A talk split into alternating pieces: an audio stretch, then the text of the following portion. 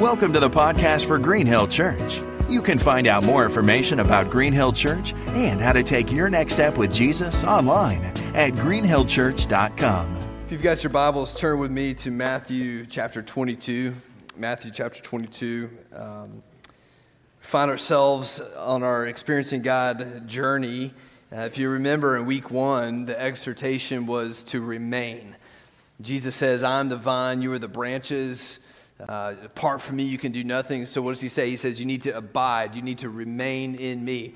The one who remains in me and I in him, he can, he's the one that can produce much fruit. So, we remain in Christ. Week two, the exhortation was to trust completely. Uh, trust completely in God. There's there's a lot of things in this world that we can trust in. The scripture says some trust in chariots, some in horses, but we trust in the name of the Lord our God. And so, uh, as we remain, as we trust in Him, uh, this morning, I believe we come to this place of what's the motivation behind all of that. See, for many, or for what can uh, we can kind of find ourselves in, if you will, is that the motivation to remain in the vine can often feel like obligation, and the motivation to trust God completely can feel like coercion.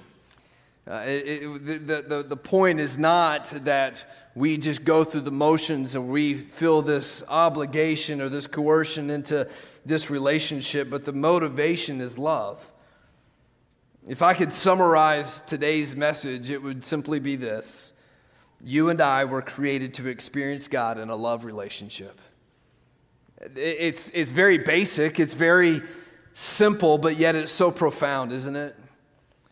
That we are created to experience God. God designed us, He breathed life into you to have a love relationship with Him. Now, as we study this experience of God, if you're in the actual Bible studies, you've learned this, but uh, I want to I wanna bring this to, to the forefront this morning is there's seven realities to experiencing God. The first one is that God's at work. He's always at work. Everywhere He's at work. We, even when we don't see it, God is at work all around us. The second one is this that God pursues a continuing love relationship with us, with you, that is both real and personal. God's pursuing this with you. He longs to have this intimate love relationship with you, and it's described as both real and personal.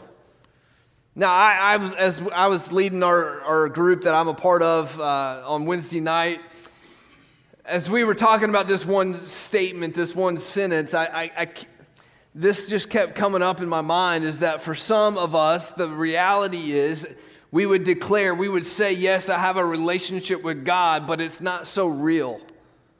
We know that's the language of which we're supposed to say that if we're a Christian, yes, I have a relationship with God, but if we were truly honest with ourselves, it's not so real. it's in name only, I guess, is probably how you would describe that. For others, perhaps it's real, like you know it's not just name only, but it's not so personal. In other words, we have, we would say we have a relationship with God, but we, we honestly keep God at a distance a little bit. We, we're, we're, we're all in, kind of. We don't really want to deal with the, the, the, the deep recesses of our soul and of our life because, man, that's just uncomfortable. So when we say that it's personal, we say it's personal, but is it really personal? The truth of the matter is, is this is the relationship that God designs and God desires of our lives. In Matthew chapter 22, we see this come to the, the center of this conversation that Jesus has with some religious Pharisees. Now, in chapter 2 of Matthew, what we see, if you were to read the whole chapter, what you would find is there's three different instances, three different moments where uh, some people come to Jesus with a question, and the question is designed not to really get an answer. The question is designed to trip Jesus up. They're, they're trying, to, to trying to get Jesus to say something uh, that they can use against him, whether they can use it against him and uh, uh, uh, him breaking the law, if you will, or if they can get the crowds to turn away from Jesus. They're, they're trying to trip Jesus up and get him to say something that he might regret. So we have this moment. This, what we're going to read, is the third question, and it comes from the Pharisees. Look at verse 34. It says, When the Pharisees heard that he had silenced the Sadducees, they came together. So, in other words, question number two was from the Sadducees. Question number one was the Pharisees. Question number two were the Sadducees. And you're like, what's the difference between Pharisees and Sadducees? There's a little bit of difference. One is that the Sadducees did not believe in the resurrection, meaning this that when life was over, when you die, that's it. There's no more life after death, if you will. And so they didn't believe in the resurrection. And so their question was try to get Jesus to trip up and uh, acknowledge that there's no resurrection or say something about marriage that he shouldn't have said. And so that's that question. And so Jesus responds in such a way when they ask this question where they literally have no response because he's so profound in his answer that there's nothing that they can say in response to it. And so in verse 34, the Pharisees had heard that, and so they come together and they try again because question one was from the Pharisees. Verse 35. And so one of them, an expert in the law, asked a question, ready, to test him. So the question in of itself isn't really a bad question, but we know the motivation is to test him. And so here's the question, verse 36 Teacher, which command in the law is the greatest? Which command in the law is the greatest? Now, this is a very interesting question for a lot of different reasons. I think you and I, we would, we would want to know the answer to this too, wouldn't we? Of all the different laws, of all the different commands, which one is the most important? We want to make sure that we do that one, don't we? And so, what we find is historians tell us that the Pharisees, they would get together and they'd argue about this question. They'd have debate which one is the most important. There were 603 commands. Listen, you and I, we struggle with just the 10, don't we? But, but they had kind of expanded it out to their 603 commands, and the Pharisees had divided them. 365 of them were negative ones, ones you shouldn't do. 248 of them were positives, ones that you should do. And so they had this long list, and it was almost like you can just kind of imagine this Excel spreadsheet, right?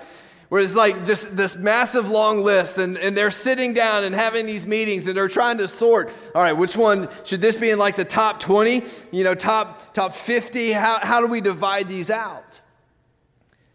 Isn't that something that we do? Whether consciously or not, we say, well, as long as I'm not breaking this commandment, I'm, I'm probably okay. I'm, I'm, I'm going to be all right. And what we find is we find ourselves doing this comparison where we look at others and we say, well, man, listen, they're on, they're on a whole nother level of sin than I am because their sin is against these other commands that I don't commit. And, and we find ourselves in this comparison game. And so this question comes to Jesus which of these commands is the greatest, most important? So notice Jesus' answer in verse 37. He said to them, Love the Lord your God with all your heart, with all your soul, and with all your mind. This is the greatest and most important command. And the second is like it love your neighbor as yourself. All the law and prophets depend on these two commands. Here we have it. Jesus gives the answer. And if you notice, this is fascinating to me. If someone were to come to ask me this question in this moment without me understanding this context, I'd have to say, Goodness, that's a great question. Let me think about that. Let me get back to you. Let me do some research. And what we find is that Jesus doesn't skip a beat. He knows the answer. It just comes right off his tongue, and he gives this answer. Now, what I want to do is I want to I want to offer up three truths for us to help us understand what Jesus is getting at and how we can walk in obedience better in this reality. The first one is this that we need to understand the primacy of our relationship with God. That it is first, that it is center, that it is above all other, other things, is your love relationship with God, the primacy of your love relationship with God. Now, we don't use that word primacy very much, and so I was encouraged to maybe define that for us. And um, here's my definition. Here's my way of understanding primacy it's both priority and position. It's, it's elevating the, the significance of it, but also making sure it becomes first. And obviously, that which is most important does become first in our lives, doesn't it? But this is my understanding of this. It's the greatest and most important. This is how Jesus describes it.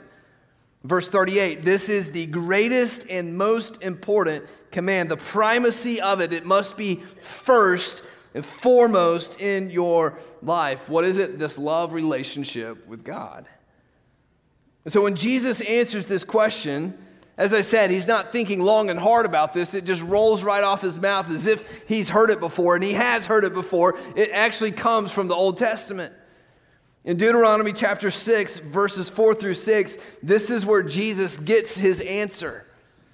And so if you've got your Bible and you want to flip over there, you can. But if not, it'll be on the screen. But in Deuteronomy 6, this is the context of it. God is speaking through Moses to the people, and they're about to enter into the, the promised land. And so there's some words that are given to them. It says this Listen, Israel, the Lord our God, the Lord is 1. Now, verse 5 Love the Lord your God with all your heart, with all your soul, and with all your strength. These words that I'm giving to you today are to be what? In your heart. They're to be in your heart. And so, what we have in this moment is what is called the Shema.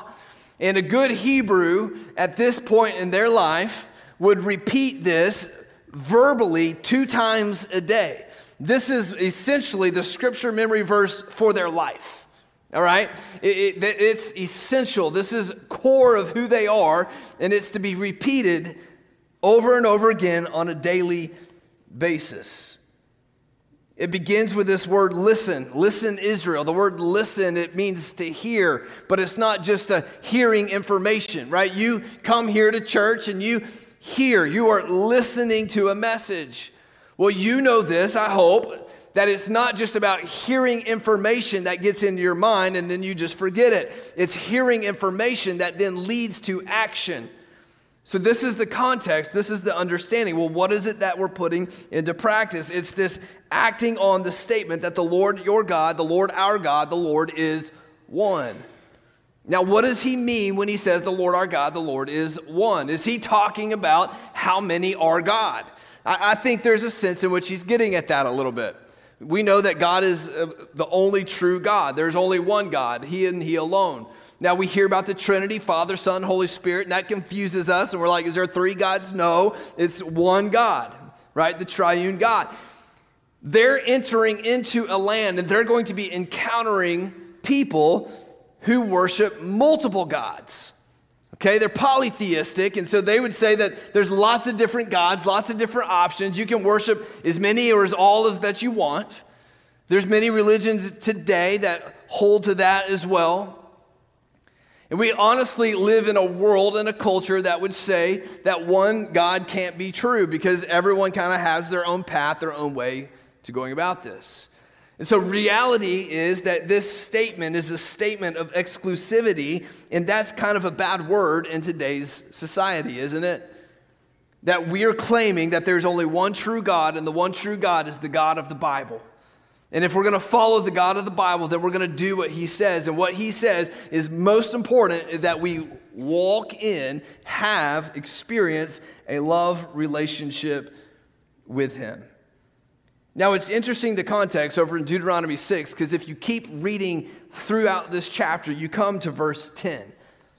So I'm going to read verse 10 through 15. It's going to be on the screen. It says this When the Lord your God brings you into the land he swore to your ancestors, Abraham, Isaac, and Jacob, that he would give you a land with large and beautiful cities that you did not build, houses full of every good thing that you did not fill them with, cisterns that you did not dig, vineyards and olive groves that you did not plant. And when you eat and are satisfied, notice what he says be careful. Be careful. Be careful what? Not to forget the Lord who brought you out of the land of Egypt, out of the place of slavery. So, what? Fear the Lord your God, worship him, take your oaths in his name. Do not follow other gods, the gods of the peoples around you. Who is the Lord? The Lord our God. The Lord is what? One, he says. For the Lord your God, who is among you, is a jealous God. Now imagine this God, in all of his wisdom and all of his might and all of his sovereignty and all of his understanding and all of his knowledge, understood full well that mankind, as they enter into this land full of provision, full of plenty, full of all of this stuff, and they experience all of these blessings, they experience all of these possessions, they experience all of these provisions God understood that man's heart is easily deceived, and they would begin to love the blessing rather than the blesser. And so, what does he say before they even go in? May this be on your heart. Say it with me daily. Listen, O Israel, the Lord our God, the Lord is one. So he's not necessarily only talking about how many gods are, are, there. What he's saying is, do you and you alone love God and God alone? Listen, it's, there's a temptation coming for you that you're going to be pulled away by the blessings of this land and the blessings of this world to begin to love those things more than me who gave them to you. Don't we live in that world today? Where we would say, Yes, I have a love relationship with God, but yet sometimes we love the blessing more than the blesser. And what God is doing for us this morning in this text, and what God is doing in these words that Jesus speaks, is He's bringing us back to what is primary. That Jesus, in a love relationship with Him, matters most. Listen, our love relationship with God must be our greatest priority, and it must come first over everything else in our life. Over all other relationships, all over, over all other activities, over all other desires. Listen, God, is, it says in Deuteronomy, is a jealous God, and He does not and will not share you with anything else. Now, we look at that and we think, well, that's a little harsh, isn't it? It's not harsh when it comes to marriage. If you're married in this room, you're not sharing your bride with anybody else. You're not sharing your groom with anybody else. Parents, you're not sharing your kids with anybody else. you you cling to that which you love, and you are not allowing anybody else to take it from you. And this is what Scripture says God is a jealous God, and He longs for you. He does not want you to share Him with other things. So in Deuteronomy 6, Moses shores it up by saying, These words that I'm giving you today are to be in your heart. You see, the difference between relationship and religion is this religion is, stays in our heads, it's all intellectual information. But relationship, a loving relationship with God, is when it moves from our head into our heart. And that's when life change happens. And that's when we experience God as He's created and designed us to experience. Listen, does your love relationship with God take precedence over everything else? Is it prime?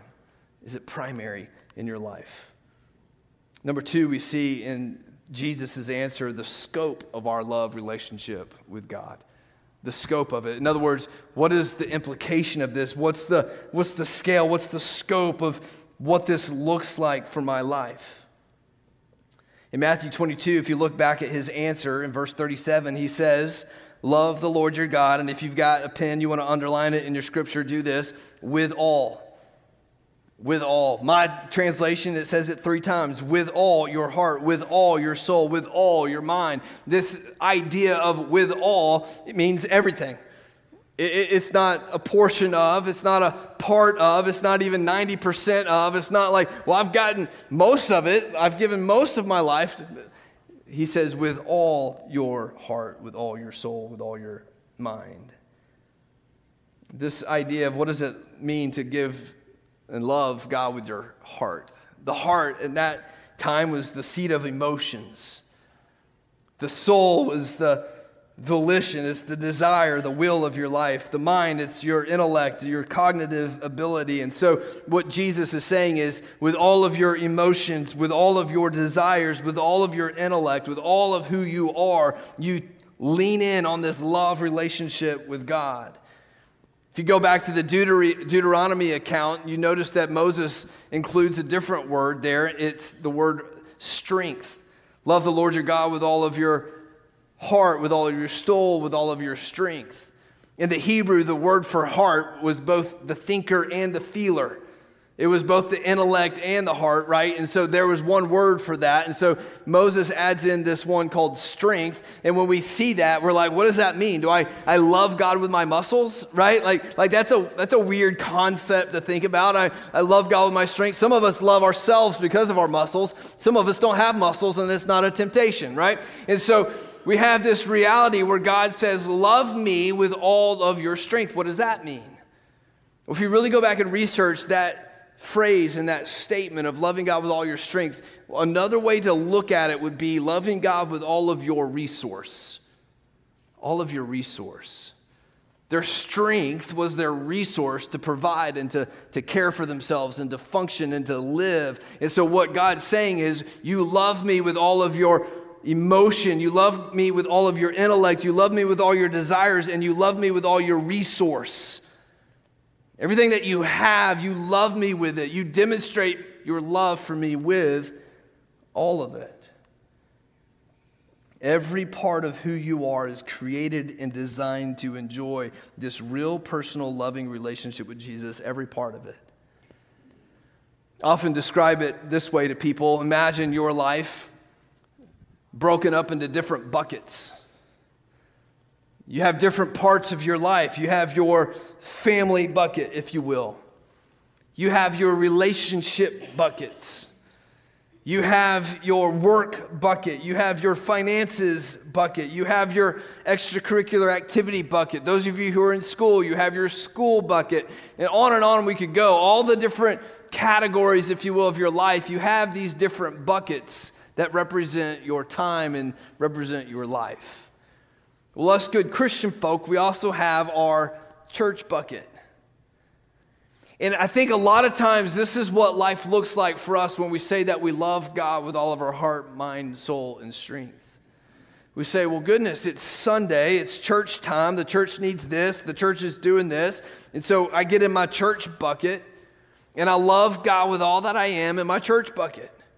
And I put on my Sunday best and I put on my, my Sunday, you know, smile and I come to church and when I, I come and I, I worship God and I sit in my small group and I even serve at times when they need me to serve and I, I do this and I go throughout and I live out my church bucket.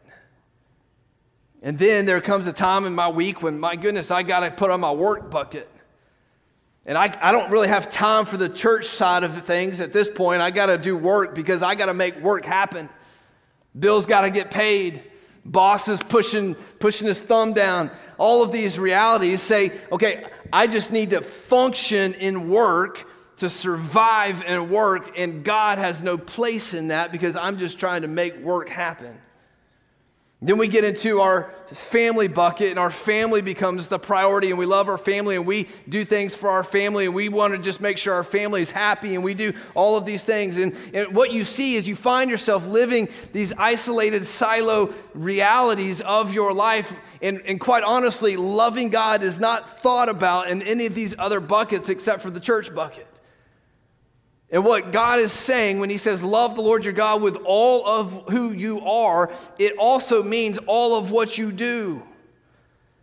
And so instead of having these different buckets, really what it is is taking all of those different categories, all of those different buckets, and putting it in a Jesus bucket that says, I love Jesus first and foremost with all that I am. And that infuses how I work. That infuses how I live out my life and my family. That infuses how I live as a husband or a wife. That infuses how I treat my grandkids. That infuses all you, do you see the picture? it infuses how I go about my day at school. All of a sudden, our love for Jesus is demonstrated through our whole life. And people begin to see Jesus in us, not because we go to church on Sundays, but because we love Jesus with all that we are. People understand it and people see it. But here's the other aspect of the scope of this He gives a second one. The greatest is love the Lord your God, but the second, he says, is like it.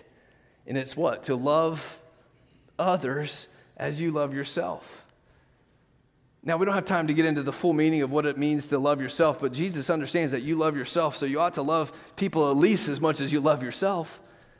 But here's, I think, the bigger picture of the scope of this love relationship with God. You ready? If you're going to love God with all that you are, you're also going to love with all that you are the things that God loves. And guess what God loves? People. People. People are not your enemy. Do you understand this? Even if they have different beliefs than you, even if they have different backgrounds than you, even if they have different political ideologies than you, they are not your enemy. They are people created by God for a loving relationship with Him. And how else are they going to know about that loving relationship with Him than for you to demonstrate what it means to love Jesus with all that you are, with all of your heart, with all of your soul, with all of your mind, with all of your strength? If you love God, you're going to love the things that God loves. Now, this brings us to number three the foundation of our love relationship with God. You see, Jesus answers this when they say, What's the greatest command? When we hear the word command, we automatically think, I must do this. And we ought to. But the problem is, so many times we are striving to to do this. We're, we're striving in our own energy, our own ability to love God. In other words, I've got to manufacture this love for God, and quite honestly, you can't manufacture a love for God. Can I just tell you that? Some of you are tired of manufacturing this love for God and you feel so drained from it and it feels so empty and it feels so hypocritical in so many ways. That's not what Jesus is talking about. He's not saying conjure up the energy, conjure up the feelings, figure out how to go love God. Can I give you some scripture? John chapter 3, verse 19 and 20, it says this, and this is the judgment. The light has come into the world, and people, what? Loved the darkness rather than the light. What does this mean? It means this you are prone to love darkness rather than light, which means this it's really hard to conjure up love for the light. Our sinful self loves darkness. Why? Because our works are evil. For everyone who does wicked things hates the light and does not come to the light, lest his works should be exposed. We don't want to be exposed.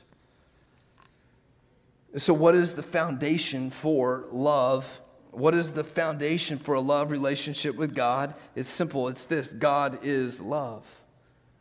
What do I mean? 1 John chapter 4, verse 7, it says this Dear friends, let us love one another because what? Love is from God. Where's love from? Not from your ability to conjure it up, it's from God. And everyone who loves has been what? Born of God and knows God. And the one who does not love does not know God. Why? Because God is love. What's the foundation for love? For our ability to love is God. Why? Because God is love. It doesn't say God does love, it's saying God is love. By definition, God is love. And this verse says the only one who's going to love God is the one who's been born of God. And that is taking language from Jesus when he's having a conversation in the dark with Nicodemus. And he says, Oh, Nicodemus, you've missed it. You must be what? Born again if you want eternal life. That means you need to go from death to life. That means you need to go from darkness to light. And the only way that happens is when Jesus Christ gets inside of you and breathes new life through His Holy Spirit, making that which was dead alive. For if anyone was in Christ, he is what? A new creature. The old is gone, the new has come. He's been born of God. So, the foundation, our ability to love God, is not in your ability to demonstrate love for God. It's resting in the fact that God already loves you. Amen? and He has saved you, and He has transformed you, and He dwells within you, giving you His love. This is why Jesus says, Anyone who does not remain in me can do nothing. The only ones who can do anything are the ones who remain in me, which means you can only love Him when you remain in Him. You might say, Pastor, listen, I, I hear you but you don't know my past. There's no way that this God who is love can love me. And I would say to you, I don't know your past. But I do know this. I do know that Jesus had an encounter with a woman who had five husbands, and the man that she was living with at that time wasn't her husband. And he sat down and have a conversation with her when no other man, no other Jewish man would do it. And he sits down and he begins to have a conversation to get to know her and talk to her and ends up transforming her life where she becomes born again. And she's different because of it. I can tell you the story of a man who was a cheat, who was a liar, who was a thief, who stole from people, who used his position as a tax collector to rob from common, everyday people. And I can tell you that Jesus saw that man and he said, Hey, come down from that tree and I want to spend some time with you because I love you. And he spends time with that cheat, with that thief, and he changes his life where he's born again. And he's different. And all of a sudden, his ability to love is demonstrated because of God's love for him. I said, I don't know what your background is, but I know that Jesus knows your background. And you know what? He is waiting with open arms. And the reason he can wait with open arms is because he went with open arms to the cross. And the scripture says that as while we were still sinners, Christ died for the ungodly, meaning this, he died for you in your nastiest state that you were. And he saw it and he said, This is why I'm dying. Know, all that means is this that you can come to Him, that you can turn from your ways and you can turn from yourself and you can turn to Him. And with wide open arms, He embraces you, not because you've cleaned yourself up enough to be embraced. He embraces you because He's already done it. He's already taken care of it. And He takes you as you are and He says, Let me take care of the rest. I've got you. I love you. Church, this is good news. The cross is the foundation. Listen, you can't love the Lord your God with all that you are until you understand that God loves you as you are. And then he changes you. And then he changes you. Here in a minute, we're going to partake of communion as a reminder. The scripture says that Jesus invites us to remember what he's done on the cross by participating in communion. But it also says that we need to reflect and we need to, um, I guess, maybe evaluate our own lives and our own hearts to see where we are in standing with God. Are we hiding from Him? Are we fighting against Him? Or are we um, submissive to Him in a loving relationship? Over in Revelations chapter 2, verse 4. I believe it's chapter 2. The scripture says this this is a word that was spoken to the church at Ephesus.